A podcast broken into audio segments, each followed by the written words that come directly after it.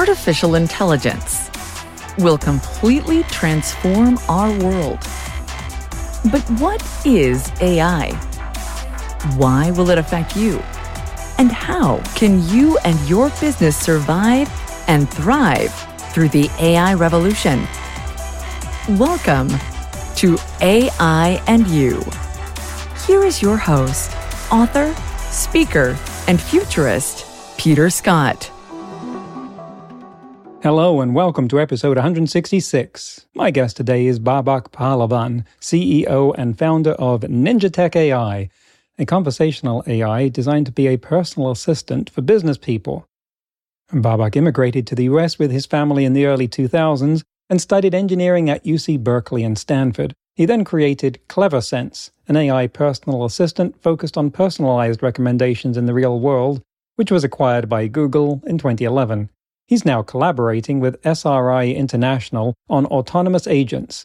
SRI is one of the birthplaces of the Internet and one of the first nodes on what was then called the ARPANET. The venerable Silicon Valley Institute was founded by Stanford University in the 40s and is also the birthplace of Siri, the virtual assistant of Apple devices, who woke up on a thousand iPhones next to listeners when I said her name just now. Hi Siri, order two gallons of chocolate chip ice cream.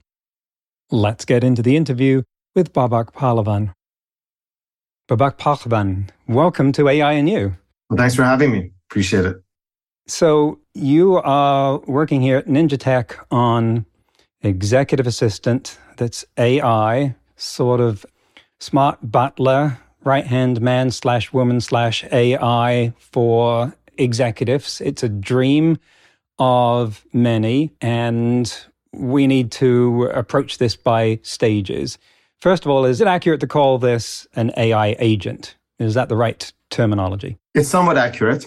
Under the hood, we actually have agents, plural. We have, we've been training various different AI agents with different skills, essentially. The total experience on top adds up to be this is our aspiration to get it to a point that you end up with an AI powered sort of executive assistant that feels like a human mm. without duping you, without the pretense that I'm not a robot. No, it says like it, you can tell it's a robot. But executive assistants are highly sought after. They're super expensive. In, in Bay Area, they cost anywhere around eighty thousand to two hundred thousand dollars a year. But if you have one, it makes your life the really good ones. They make your life really enjoyable because they take a lot of the drudgery out of sort of work in general. So what we're building this is for busy professionals, mm. uh, professionals at work, or even stay home mom and dads, like people that are just busy in their lives and they would love to have somebody to help them out with their day to day administrative type of work, but it's usually out of reach. It's usually too expensive. So mm. with, with conversational AI, we can get it to be pretty close. It'll be a lifelong sort of endeavor to make it as close as it can such that you can actually lean on it and you can just tell it what you want and it would just go to work on your behalf. Right. And yesterday I was actually just having one of those fatherly chats with my 13 year old elder daughter. And I was saying, you know, this position of executive assistant or right hand woman to someone that's highly competent leader in their field is a terrific way of getting mentoring and entering a field like that because if you can be the person that someone that you admire and want to learn from trusts, you will be invaluable and you will learn skills in a way that you can't get any other way.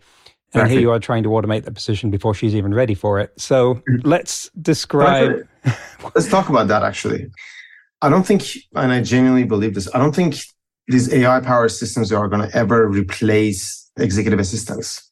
I've had executive assistants for the last, I don't know, 15 years. And they actually, just like what you were sort of hinting at, they end up becoming sort of a duplicate of your brain, the good ones, because they know what you want. They can help you prioritize. And then the progression usually is that they become chiefs of staff. And they don't like to do usually like calendaring or like things that are very mechanical they end up becoming your confidant and they can actually understand nuances. Oh, this meeting, you can just forego it. You already talked to this person. But then this other person is really, really important. Like they need to get in touch with you and don't be late on this meeting. Humans are going to have the ability to discern those nuances I think AI is long ways away. So a lot of times, actually, from our own user testing, executive assistants, human ones, are the ones that are asking for our product because they're like, just give me time back so I can focus on the real value add, which is I can help my exec to think through things. So in a way, they become sort of a clone or like a duplicate of your brain. So you have like multiple people that are looking out for the mm-hmm. interest the exec is going after. So I think your premise is still right. I do think you get mentored and you get to learn how they think. But isn't that nuance 90% of the job? I mean, making a travel reservation, you can fire that off to Expedia or something right now.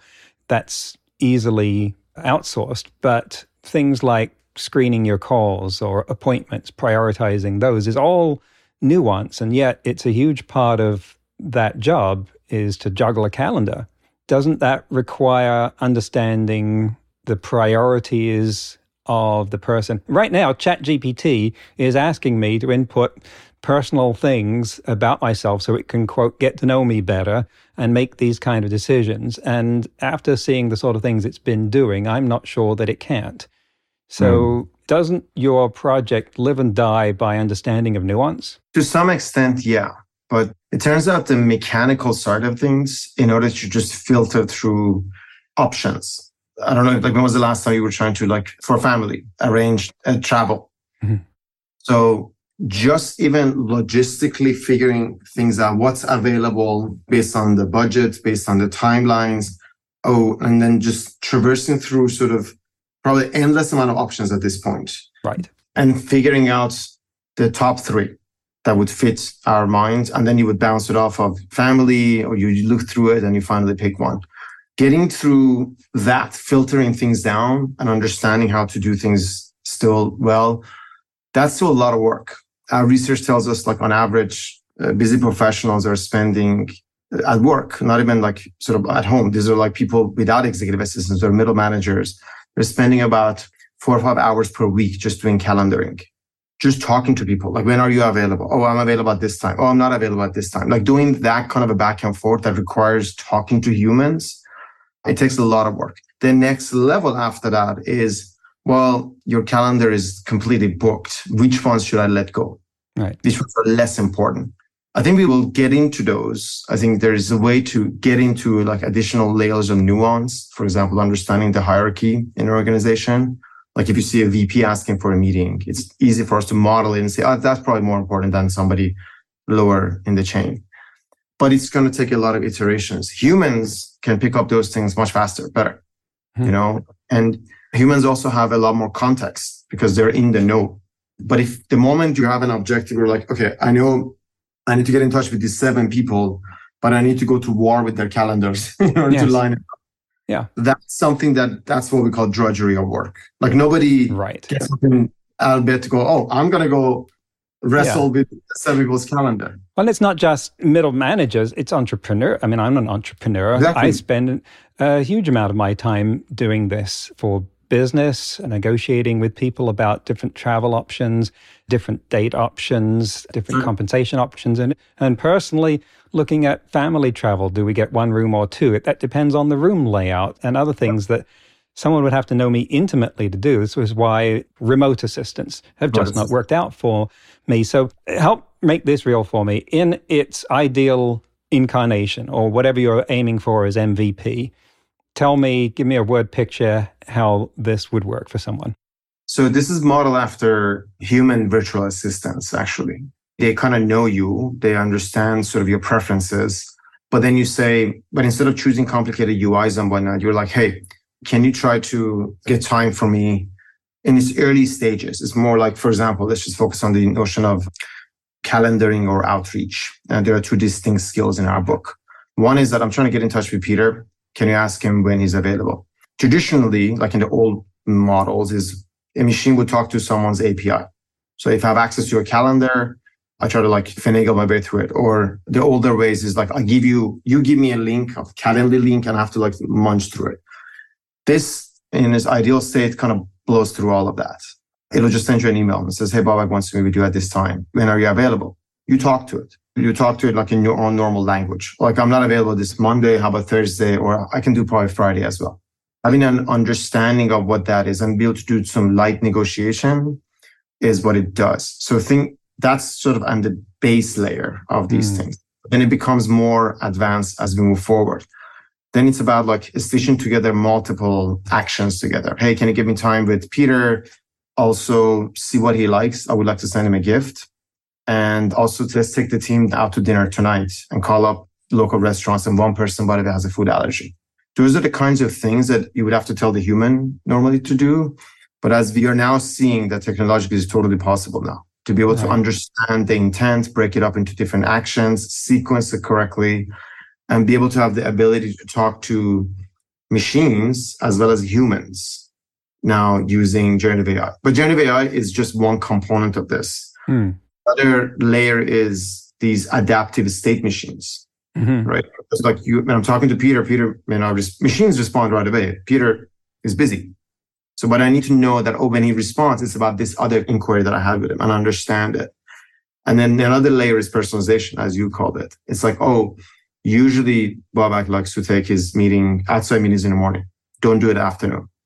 But then if you come, but just like how a human would, if you say, I'm only available in the afternoon, it would say, aha, I got to go back to my exec and say, what do you want to do with this? You have a choice. Just maneuvering through all of that is modeled after a human assistant. And all of right. this is done through conversations, not extensive UIs or complicated things that you need to learn. Just do as you would.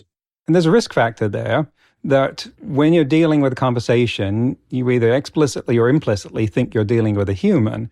And I read an article by someone who was setting up an interview time, a meeting time with another person by email. And they said, well, here, do that with my assistant.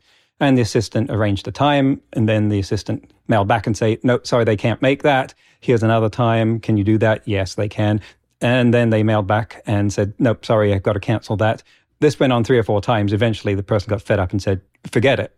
Yeah. And then realized that they were talking to an AI and mm-hmm. not a person. And this thing was just automating an interface to this person's calendar, but obviously hadn't internalized just how humans react to being treated that way.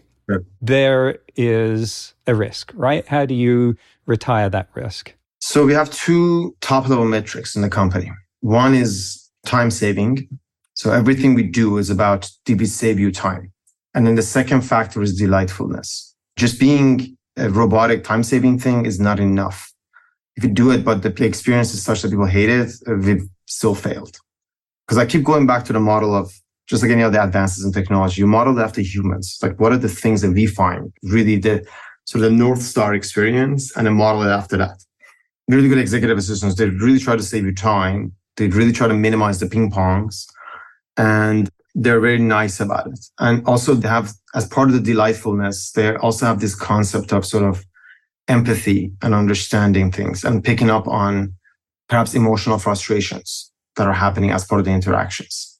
Easier said than done, right? But usually when those things are happening, they're missing the second bucket altogether. It's just like ping pong in someone's calendar. And they also they haven't done the it's easy to build something that just like does things as a prototype type of a thing to make it a production quality thing it's very hard because we have to observe these types of experiences and then make sure that we don't run into it. On a more technical level one of the things that we have that we're working on is this notion of an overseer. So it's not just one model. There's another model that like oversees the full experience and if a conversation is going on for too long unless you told it to go waste someone's time it should intercept and then say that this has been going on too long. Because actually, even a more practical experience is when you're getting into a loop. Mm-hmm. But even if this is like a really failed case scenario that you said, I mean, hopefully we would avoid that pretty easily. But even the cases in which you're dealing with seven people's calendar and they're just not converging, like they're just constantly moving and it's just not converging. And then this is constantly going round and round. For those, we need to intercept. We need to say, well, this is having a hard time converging and then go back to the exec and then say, suggestions. We can break this up into two meetings and we can get it done right now. Or what would you like me to do? So it, a lot of times when in doubt, you should go back to the person that has a lot more context and say, what would you like me to do? Mm. Same with human assistant. That's what they do. When something is not convergent, they'll come back to like, I'm trying to make this work. It's not happening. What's your suggestion? It's going to piss people off if I continue. So right. I think that's really key to really have that overarching insight. But a secondary thing, which is also a deep thing, which uh, we can talk through, is the notion of sensing frustration and having the notion of empathy, essentially. Right. And that person who was writing the article may not have been communicating frustration until they had had enough. They may have been maintaining a professional veneer. But. I wondered to myself whether I could have taken the conversation up until that point, pasted it into a large language model, and said, How do you think the person on this end of the conversation feels at this point? And I think it might well have assessed that they're probably getting annoyed. Yeah, frustrated. Which makes me think about one of the key attributes, the value add of a personal assistant is that feeling of being taken care of. And I don't think it's an accident that that word is care, that there is caring.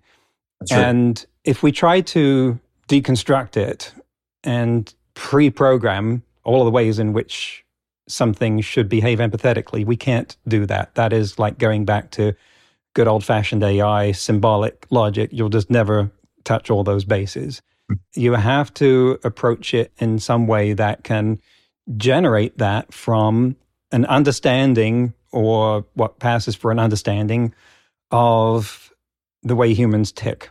And large language models actually produce a convincing imitation of that.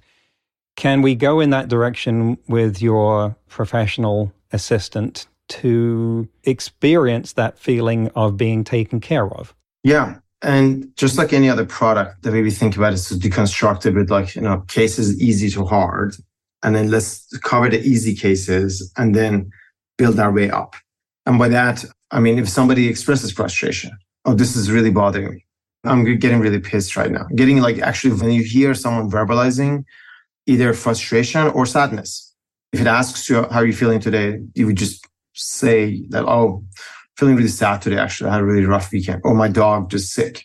The old systems would just speed past that. Mm-hmm. you know, okay, your meeting is blocked. But the way we're approaching this is that if you're sensing those, then you should respond with an empathetic sort of reaction.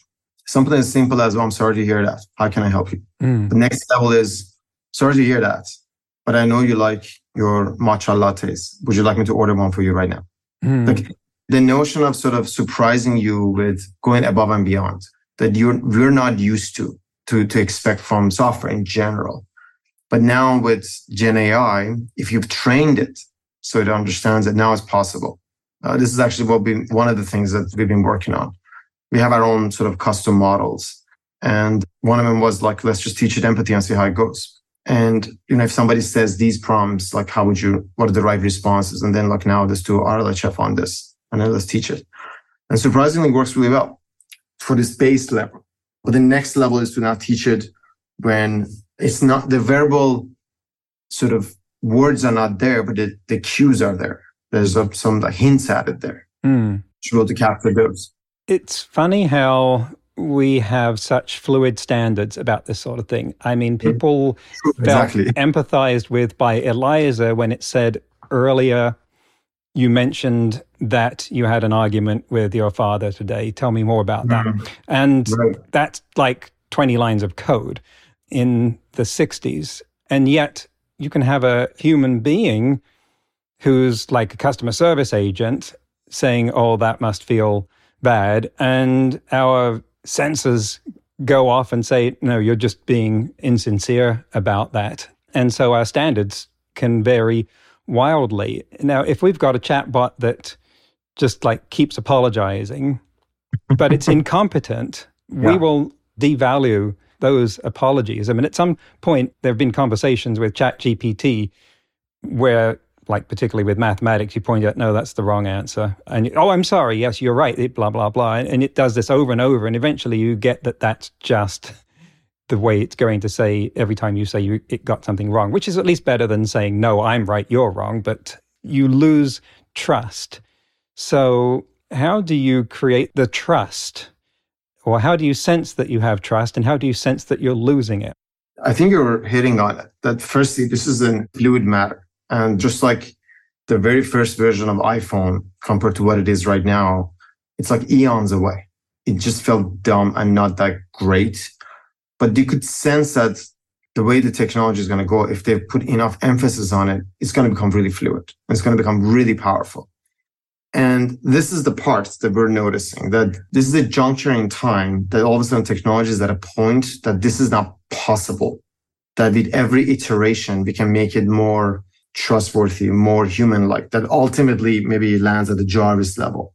If you'd asked me two years ago, I would say, I don't think so. It's like sci fi stuff because you would have to basically pre program a set of keywords. If you detect this, say this. And then even if you have a thousand of them, it's still at some point, once you see it enough times, it becomes repetitive and kind of like, oh yeah, whatever, you don't really understand me.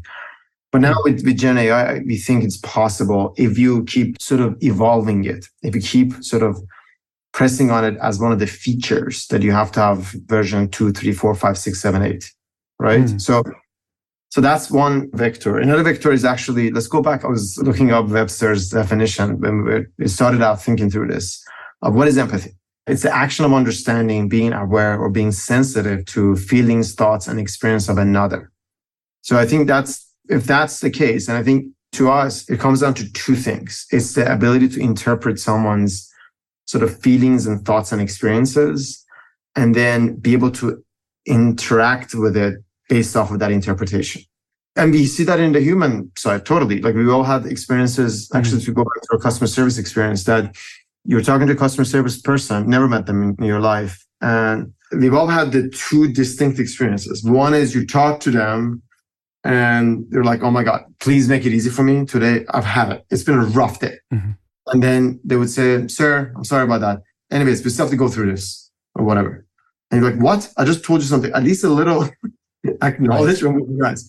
Versus the good ones never met you, don't understand anything. They've learned the psychology of humans, and then they would say, "Well, yeah, I'm sorry. Do you, do you want to tell me a little bit about it, or how can I help? I'm going to do my best to get you out of here as fast as possible. Like we all have seen the 2 mm-hmm. and it's all words based off of their understanding and usually coming off of shared experiences. Like that person who said it right, they've been in your shoes. They understand what you're going through. And then they say the magical words that you're like, oh, I, okay, that puts him at ease. Right. Turns out with generative AI, we can teach them shared experiences that we have gone through. And then we can say, when you're in those situations, this is what roughly what you're supposed to say. And now come up with similar patterns when you're in those situations. And do you do anything with voice inflection? Because that could convey very different things with the same text. I could say right, or I could say right, or I could say right you know, three different, I can come up more that go into one word and they radically change the interpretation. Do you do anything with that? Yeah, uh, not only voice, but also facial expressions too. But you're on top of it. Exactly. So there's like the text that comes out. Mm-hmm. It's, it all starts from that interpretation of the user's sentiment.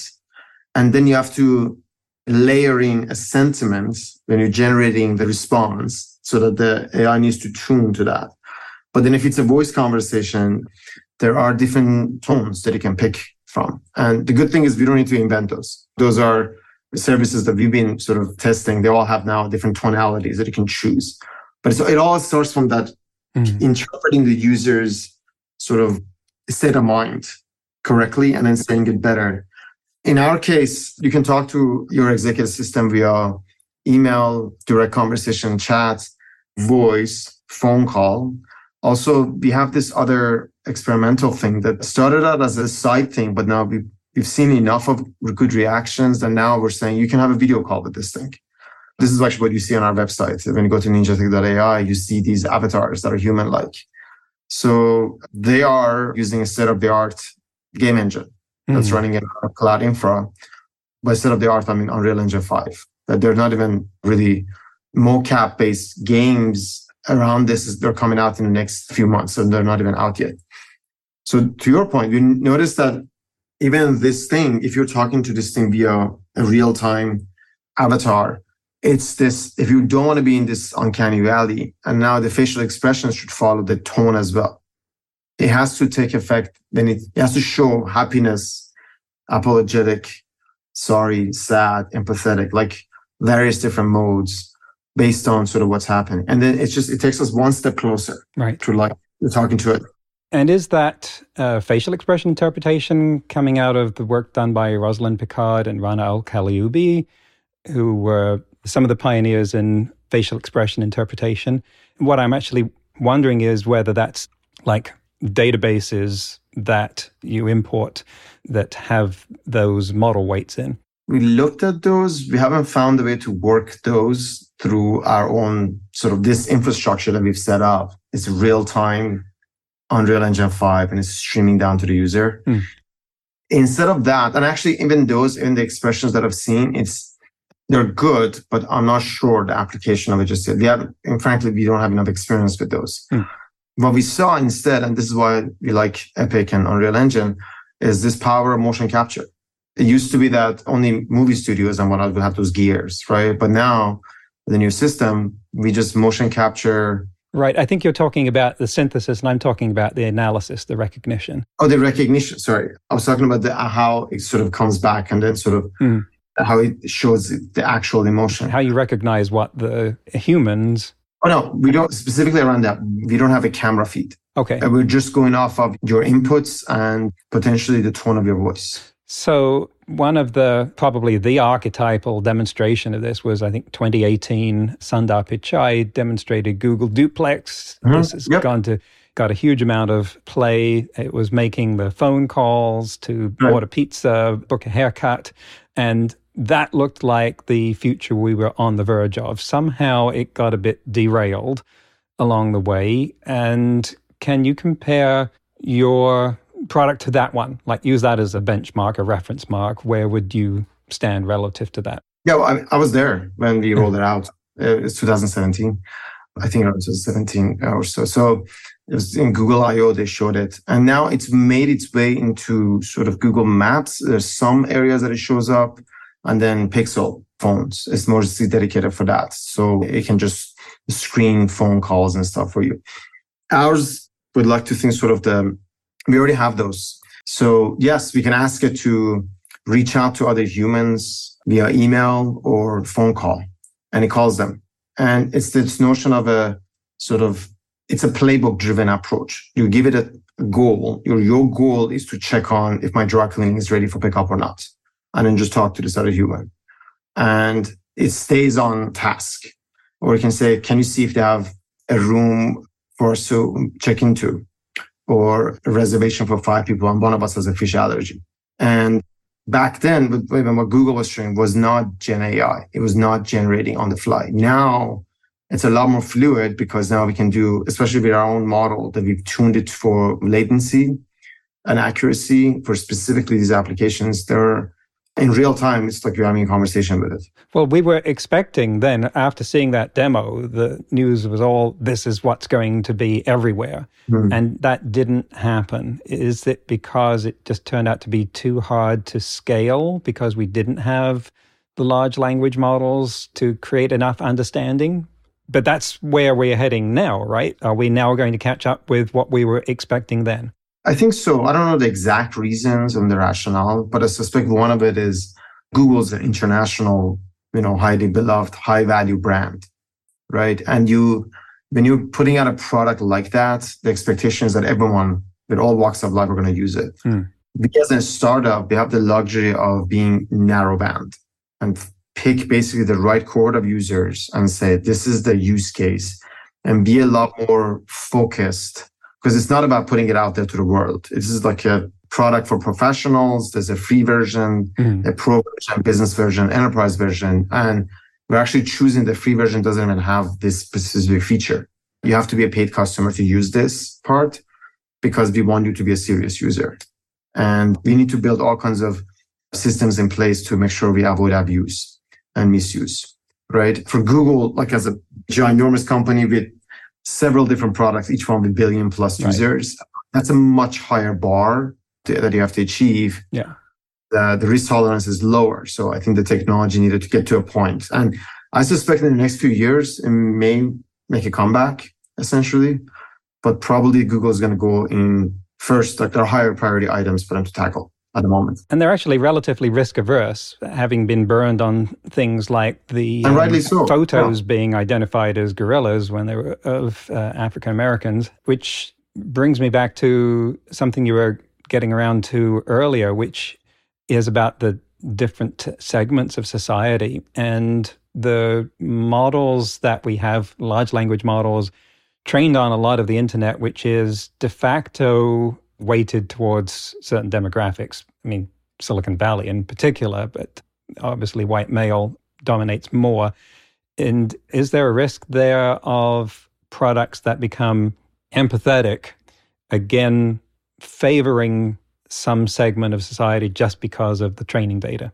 But there's always a risk, mm-hmm. right? There's no way to get around it. And we have to be just vigilant and sort of make sure that we have guardrails in place and also checks and balances in place, a live feedback loop from users and observers in case we're like getting those things wrong so we can observe it.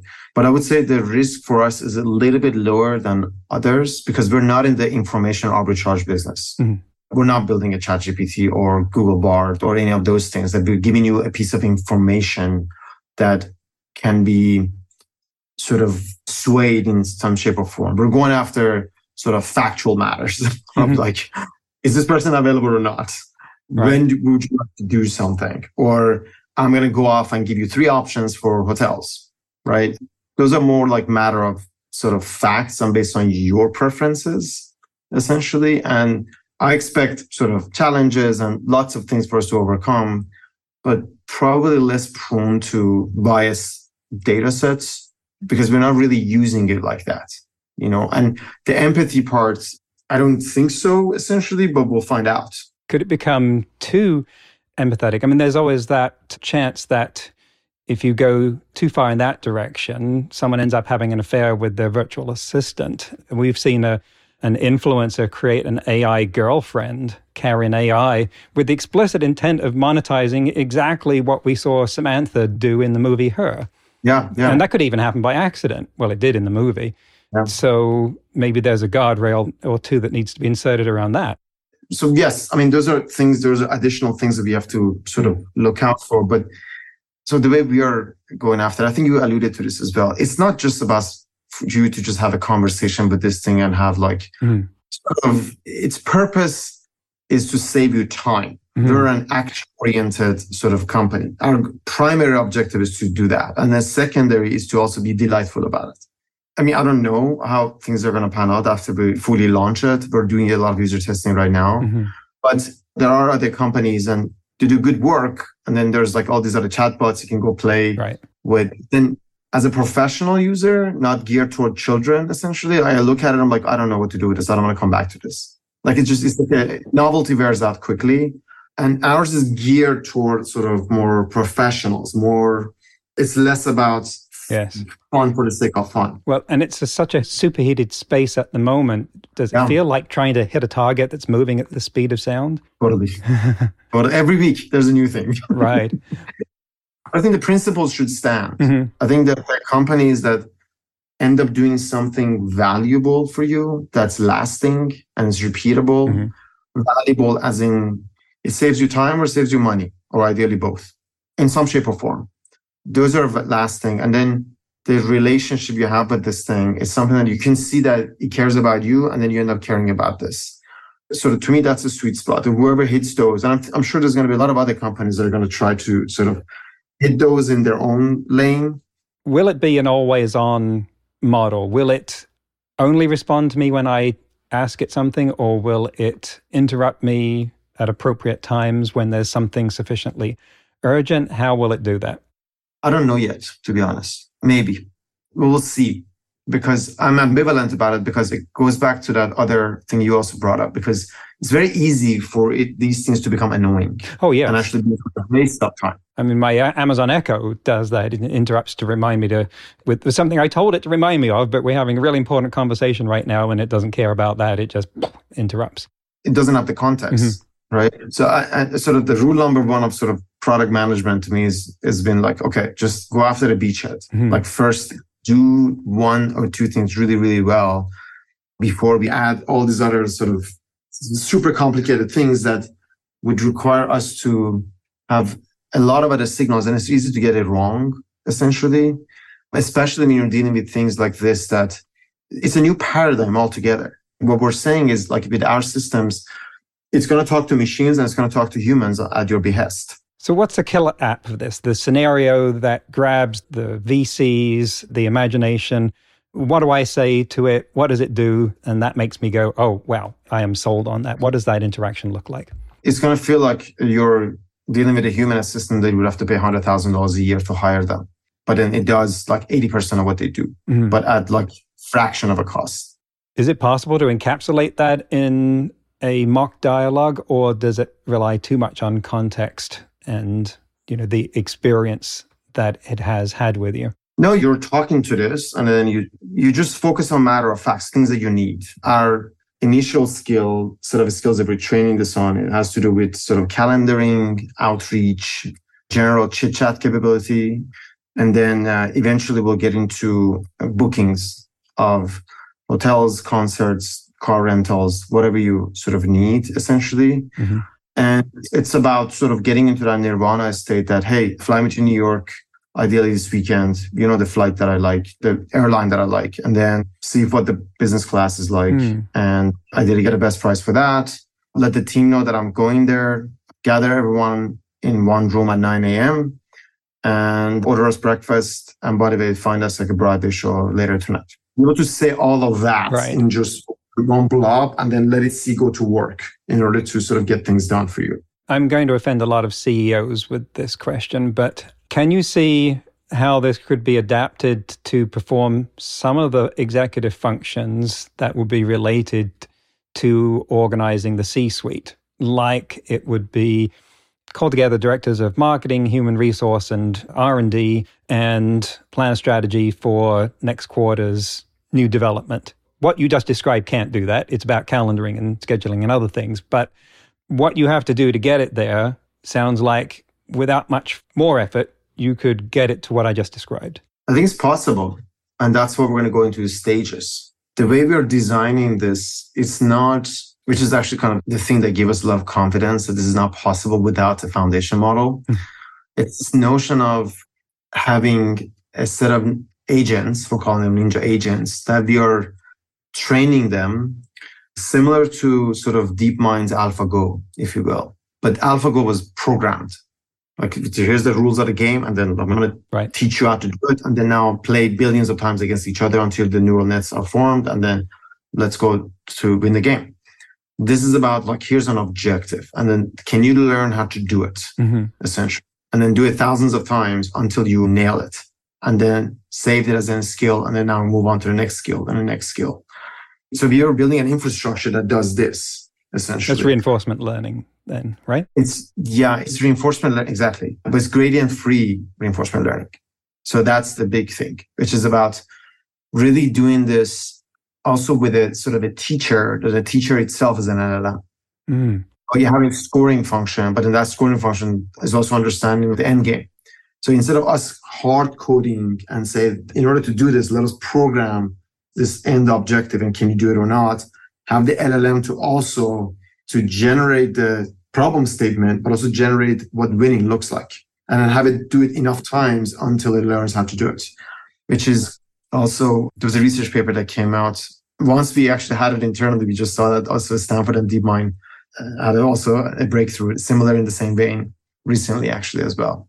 But to me that's the future and that allows us to get to what you're getting at eventually to be able to do complex tasks. Now, this is fascinating. And we've reached the end of our time here. I thank you so much for the courage to enter a space that is more volatile than I even remember the dot com era being and is not something for the faint hearted. Where should people go to find out more about what you're doing and what's going to be happening? Well, thank you for having me. People should go to ninjatech.ai to sign up for our waitlist. And if you sign up now, you get one month of the pro version for free once we roll it out.